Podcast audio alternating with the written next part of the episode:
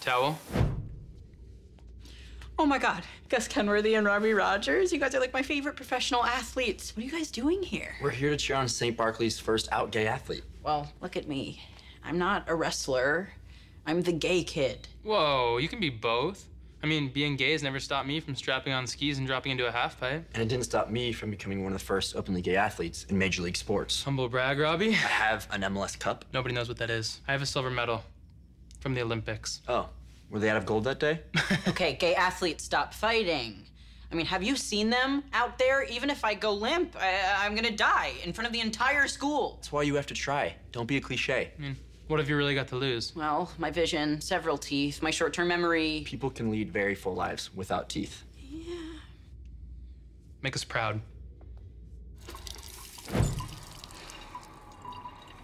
Nope.